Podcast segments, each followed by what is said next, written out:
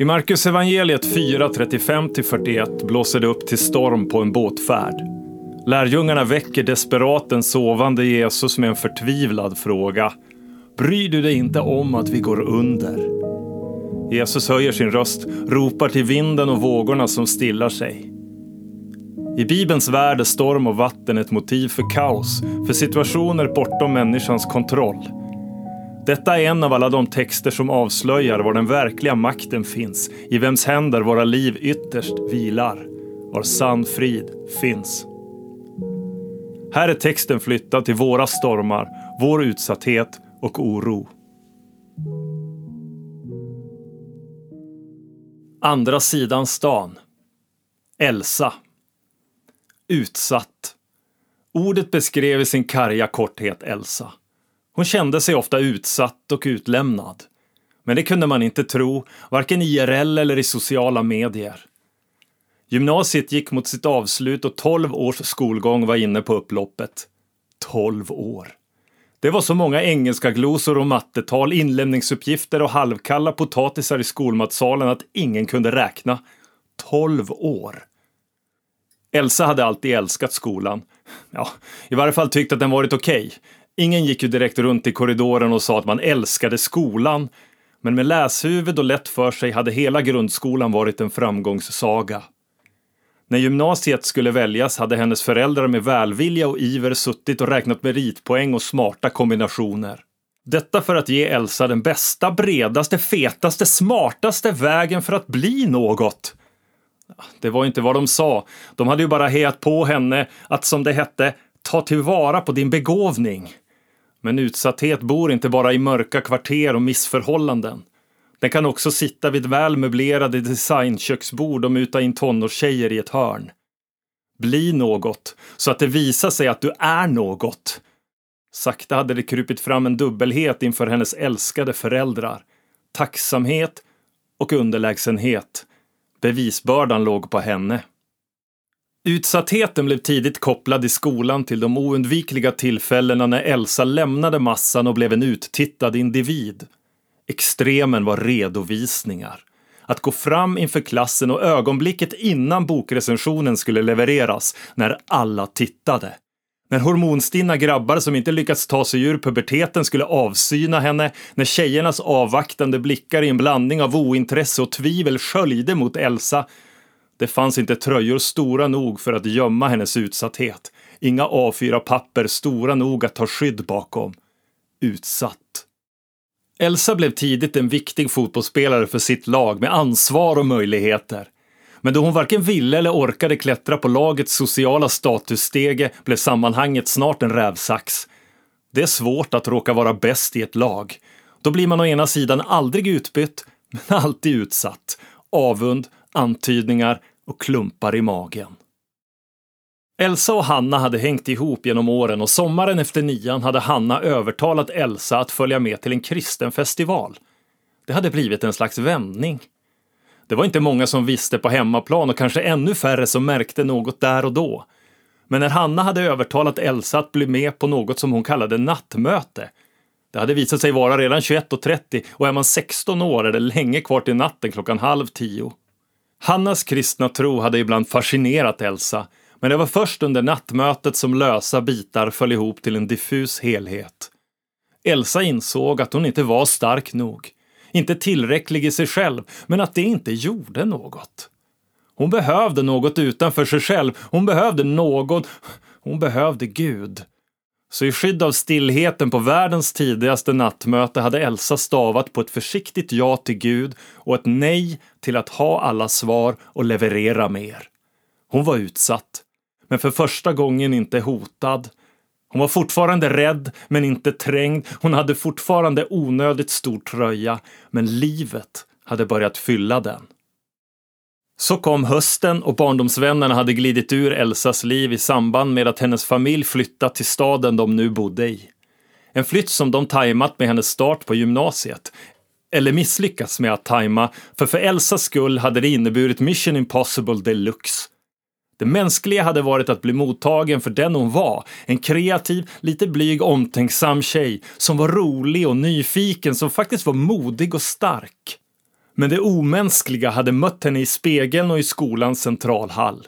Hon hade blivit mottagen för det hon gjorde, för vad hon visade upp, för hur hon såg ut och vad som stod på den oläsligt lilla tägen på hennes klina sneakers. Nytt fotbollslag med en tränare som stirrade på hennes kuppmeriter i länslaget och intrillade mål i fotbollsförbundets databas för matchresultat. Ny klass där hennes mentor stirrade på hennes tidigare betyg. Nya klasskompisar som bara stirrade på henne. Utsatt. Men då det alltid finns någon som har det värre, som inte håller masken lika bra, som inte lindar in själens mörker i obegripliga emojis och förkortningar, då blir utsatthet snart en olevbar norm. Marken drar sig undan fötterna, universumet krymper, luften går ur och kvar är klumpen i magen. Rolf och Inger. Vi är rika, glöm inte det, brukade Rolf säga till Inger. Med rika menade Rolf värden i livet som inte alla hade och sett i ett globalt perspektiv var de miljardärer.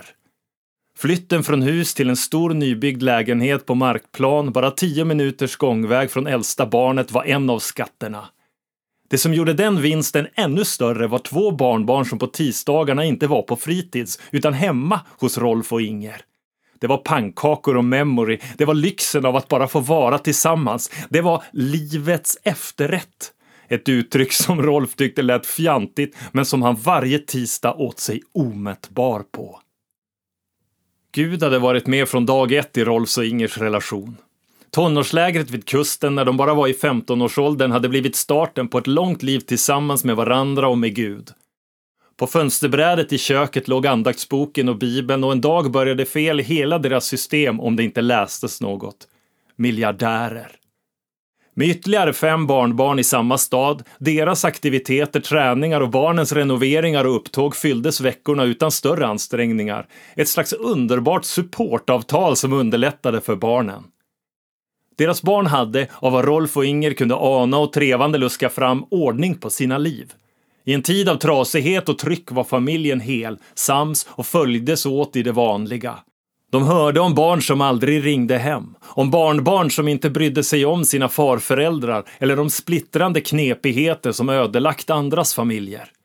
Men i deras egen värld var det frid och fröjd. Det var julafton utan magknip, det var födelsedagskalas utan huvudvärk. Miljardärer. Efter ett helt liv inrutat i kalendrar och ansvar kanske Rolf varit väl optimistisk med att tro att allt skulle förändras vid 65. Han satt kvar i några styrelser och kunde för sitt liv inte se någon anledning till att bovla mindre. Han älskade sitt brass, där han med den äran blåste i en kornett på torsdagskvällarna. Att leta på en gammal storbandsjazzplatta, höra knastret från LP-spelaren innan första spåret och improvisera tillsammans med Chicagos brasselit från förr fick Rolfs liv att svänga. Sordinen i för att inte störa sina lägenhetsgrannar, sen var förmiddagen räddad. Vardagslyxen för miljardärer som Rolf och Inger var långa skogspromenader, bär och svampturer eller bara en silvergrå kaffetermos och kanelbullar på en nerblåst trädstam. Självklart fanns det kamper och krämpor. Oron för mellanbarnets osäkra arbetssituation eller deras ena svärdotters förlossningsdepression ett par år tillbaka. Ett barnbarn med grav dyslexi och minstingen med kolik.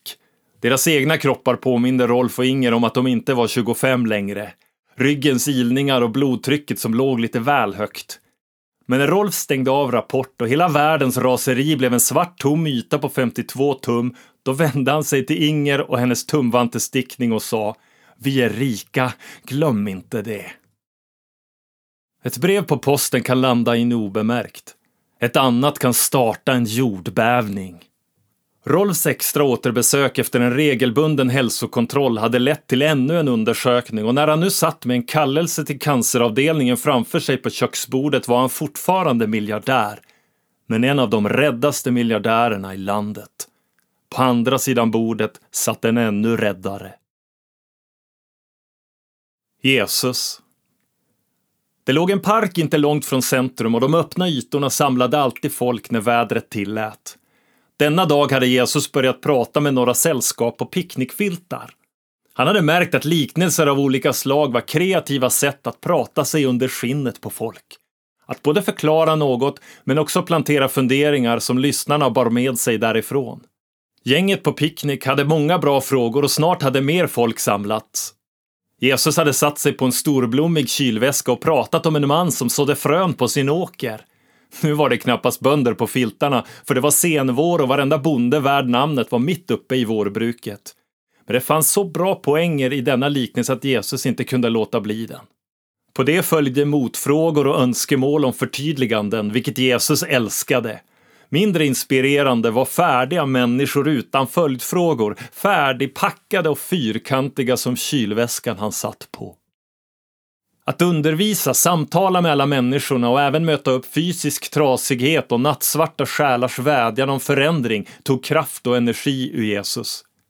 När han höjt rösten och erbjudit dem som var trötta och tyngda av oro och krav lättnad hade många sökt sig närmare. Men även fast han fått både potatissallad och grillad kyckling av sina nyfunna picknickvänner sa både hungern och kraften ifrån till slut. Han hade rundat av heldagen i parken och tagit sig hem till en bekant och lånat gästrummet. Nu var det måndag snävt efter lunch och Jesus satt på bänken vid en busshållplats. Minuterna gick och snart pös bussen ur sig sin dörröppning och Jesus klev på. Kör du till andra sidan stan? frågade Jesus chauffören. Den vinrött uppklädde chauffören som dagen till ära spetsat kavajjackan med näsduk i bröstfickan tittade upp på resenären. Ändhållplatsen heter Sparvgatan, om det är tillräckligt andra sidan stan för dig, frågade han. Sparvgatan? Trevligt. Det blir bra, sa Jesus. Vet du, jag har alltid tyckt att man kan lära sig något av sparvarna. Har du tänkt på det? Uh, Släpp det, småskrattade Jesus, blippade busskortet mot biljettautomaten och stoppade ner busskortet i bakfickan. Jesus började gå längre bak i bussen och passerade ett tjugotal personer. Alla utom fyra hade lurar i öronen och 14 tittade på sina telefoner. Ett äldre par tittade ut genom sidorutan. Tänk om du idag hade förstått också du vad som ger dig verklig frid. Men nu är det dolt för dina ögon trots att du tittar på så mycket, tänkte Jesus på väg mot bussens platser längst bak. Jesus gillade andra sidan av stan, oavsett vilket håll han åkte från. Då några av Jesus vänner hade båt och staden låg intill en sjö hade det blivit en klassiker att fara över till andra sidan. Det var alltid en öppning till något nytt. Det verkade alltid vänta något på andra sidan sjön. Det fanns något på andra sidan av saker som var fascinerande. Bara det faktum att det fanns en andra sida av allt gillade Jesus. Det sprängde ofta färdiga slutsatser och inmutade revir, andras perspektiv, andras horisont, andra sidan. Den cementerade oviljan att åka till andra sidan av något var lika mänsklig som envis och Jesus hade rätt snart insett att det var relativt få som åkte dit. Att prata och förklara något så omtumlande som det rika han bar med sig krockade allt som ofta med den gängse ordningen. Det var riket annorlunda, riket andra sidan. En gång hade Jesus på en föreläsning utmanat lyssnarna med att älska sina fiender, att vända andra kinden till. Ett av alla oräkneliga försök att konkretisera en livsstil på väg till Guds andra sida av tillvaron. Det kändes rätt att säga och han visste att det var sant. Men det provocerade också och hade drivit fram reaktioner som bara besannade hans tes om mänsklighetens svåra förmåga av emotionella resor till andra sidan. Till någon annans perspektiv. Fortfarande trött av helgens heldagar i parken satt han nu längst bak i bussen som rullade vidare på sin rutt. Han lutade tillbaka huvudet mot nackstödet, blundade och tänkte på några av alla de människor han hade mött dagen innan. Caesarsalladen ena familjen mumsat på hade blivit en perfekt ingång för att prata om Guds rikes likheter med ett senapskorn och bondeliknelsen om sådden bland tistlarna hade blivit rejält närgången. Jag älskar det här, tänkte han och snart hade bussen gungat honom till söms på bakersta sätet på bussen mot Sparvgatan.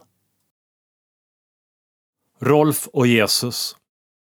Jag tror det är Jesus som sitter där längst bak, viskade Inger.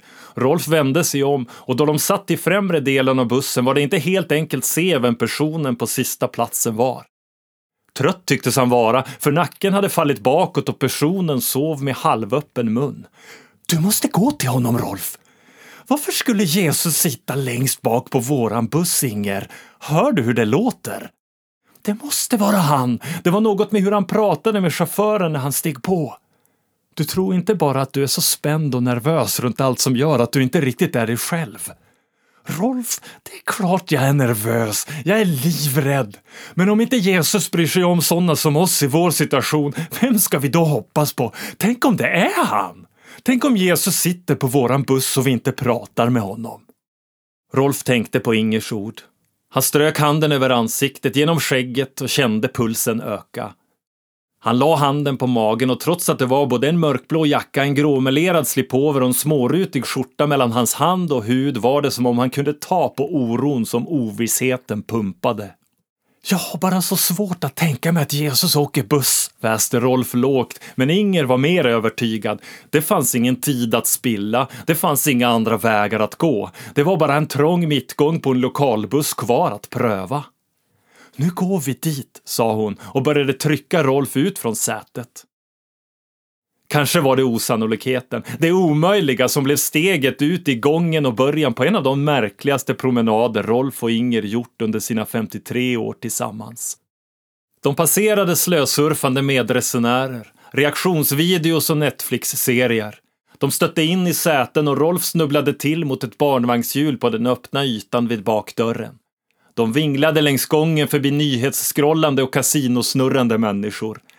Är du säker, Inger? Jag, jag trodde han var längre och smalare, mumlade Rolf över axeln. Det är han, puttade Inger och bit för bit närmade de sig den sovande mannen längst bak i bussen. Elsa satt på bussen och drömde sig bort i sina airpods. Skoldagen hade blivit en halvdag. En kurs var redan avtentad för Elsa och matteläraren var sjuk och ingen vikarie kallats in. Musiken tog henne bort och för ett kort ögonblick var hon fri. Inte jagad, inte hetsad eller hotad. Hennes slutna ögon blev en tunn mur för allt där utanför, allt som lämnade henne utanför och utsatt. Plötsligt gungade hennes säte till. En äldre man med tunt vitt skägg och blå jacka hade satt handen på ryggstödet på sätet intill hennes. Han stapplade förbi hennes plats och bakom honom tryckte en äldre kvinna sig fram. Eftersom Elsa satt nästan längst bak i bussen var det något otippat med denna stökiga vandring. Vart var det så bråttom? Och borde inte folk i den åldern sitta typ längst fram? Hon sänkte försiktigt ljudet och vred diskret på huvudet. Rolf, du får väcka honom, hörde Elsa kvinnan säga. Hur väcker man Jesus som sover på en buss? Han Rolf fundera innan han tog det sista steget mot den sovande mannen som andades med nasala, djupa andetag. Ursäkta? Eh, För lågt, Rolf. Urs ursäkta? kraxade Rolf och Inger ställde sig tätt intill honom, tryckt mot hans rygg. Jesus verkade sova både gott och hårt. Det var inga som helst reaktioner. Rolf sträckte ut sin fortsatt tveksamma arm och petade försiktigt på Jesus knä med sin hand. Samtidigt gungade bussen till över ett farthinder och Rolf tappade balansen en smula, vilket gjorde att hans försynta petning snarare blev ett rejält grepp runt Jesus vänstra knäskål. Jesus vaknade med ett ryck. Wow, vad händer? ropade Jesus till. Framför honom stod en storvuxen man, lätt kommen till åren och bakom honom tittade en kvinna fram med intensiv blick. Förlåt, sa Rolf, men min fru tyckte bestämt att vi skulle prata med dig. Jag känner att det låter märkligt att ens fråga, men är... Är du Jesus? Tveksamheten i Rolfs tonfall var uppenbar. Ja, en rak fråga förtjänar ett rakt svar, gäspade Jesus och räckte ut handen. Ja, jag är Jesus. Vem är du? Jag heter Rolf och det här är min fru Inger. Jag är i en så förtvivlad situation, fortsatte Rolf. Han kände hur oron, som han lagt sin mesta vakna tid senaste veckorna på att förneka, skapade ett svårkontrollerat tryck innanför jackan, slipoven och skjortan. Rolf började osammanhängande försöka beskriva sin situation för Jesus. Det blev både lösryckt och nästan svamligt för hela samtalet hade uppstått så plötsligt. Till slut var han inte klar över vad han stod och pratade om. Det var som att rycka ur en propp och Inger började fylla i luckorna och snart pratade de i munnen på varandra. Bryr du dig inte om att vi går under? Hörde plötsligt Rolf sig själv fråga Jesus och orden kom så överrumplande ärligt att han sedan tystnade. Han svalde. Inger tystnade också. Hon hade hört Rolf fundera runt livets alla fram och baksidor genom åren. De hade vänt och vridit på bönens mysterium, men aldrig hade hon hört en sån uppriktighet i Rolfs tonfall.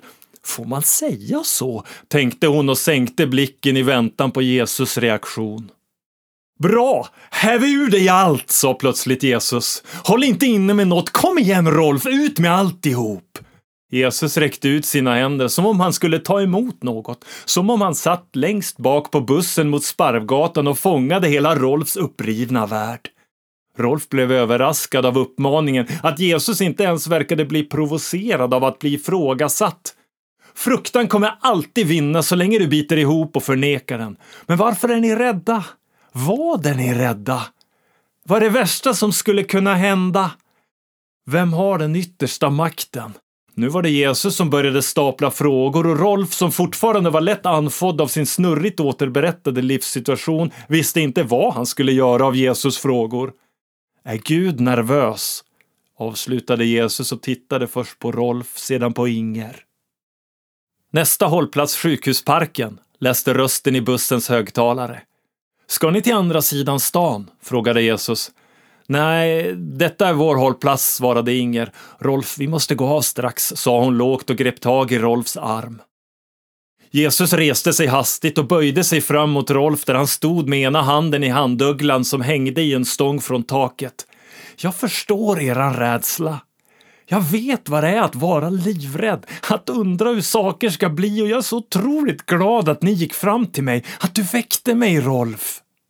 Bussen började sakta bromsa in. Utanför bussfönstren bredde sjukhusparkens vårplanteringar med liljor i hundratal och ljusgröna ytor ut sig. Längre bort tonade de stora huskropparna och entrén till sjukhuset upp sig. Jesus böjde sig ner, fram mot Rolf och pratade bestämt rakt in i hans mörkblå jacka. Tik, Var stilla! Sedan tittade han upp på Rolf och la sin hand på hans axel och sa med låg röst Ibland stillar jag stormarna runt dig, ibland stillar jag stormen i dig. Men om stormen inom dig fortfarande rasar är det en klen tröst om allt utanför är vindstilla. Rolf kände efter. Han letade på insidan, sökte efter känslan av hot som bränt i flera veckor. Det var varmt innanför jackan, slipovern och skjortan, men det brände på ett annat sätt. Bussen hade redan stannat när Inger och Rolf började gå mot bussens bakre dörr. Jag visste att det var Jesus, sa Inger lågt när hon tog klivet av bussen. Rolf tittade sig över axeln och såg Jesus gå två säten fram och sätta sig intill en ung tjej.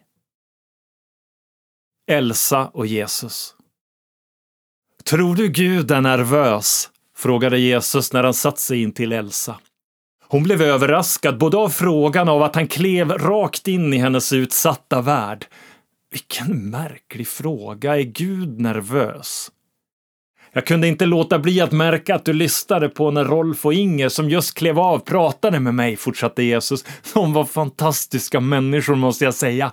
Grymt modiga, otroligt ärliga. Det händer alltid grejer när man åker till andra sidan stan, sa Jesus och tittade på Elsa. Jag är Jesus, men det vet jag att du redan vet. Och jag vet att det stormar hos dig också. Elsa plockade ut ena airpodsen och höll den i handen. Hon svalde och sökte orden. Hon kände sig inklämd på sin plats mot fönstret. Det fanns ingen utväg. Eller kanske var det just det det gjorde. Hon pausade musiken på telefonen, lyfte luggen bakom örat och tittade på Jesus. Jag vet inte om Gud är nervös, sa hon tveksamt. Men jag vet att jag är det. Att det ständigt finns ett tryck här. Hon la en hand på magen. De säger att jag har hela livet framför mig, men det känns snarare som ett svart hål eller en vägg. De satt tysta en stund. Bussen stannade och en kvinna med barnvagn klev av. Elsa, jag måste få säga något till dig. Något jag önskar för dig. Det finns nästan inget viktigare att veta, men det är ofta dolt, dimmigt och svårt att se på den här sidan staden. Jesus gjorde kaninöron med fingertopparna. Om allt i och runt dig skakar, så skakar inte Gud. Gud är inte nervös. Tro mig, jag vet sa Jesus med en stillsam övertygande röst, en röst som växte inte så mycket i volym som i kraft.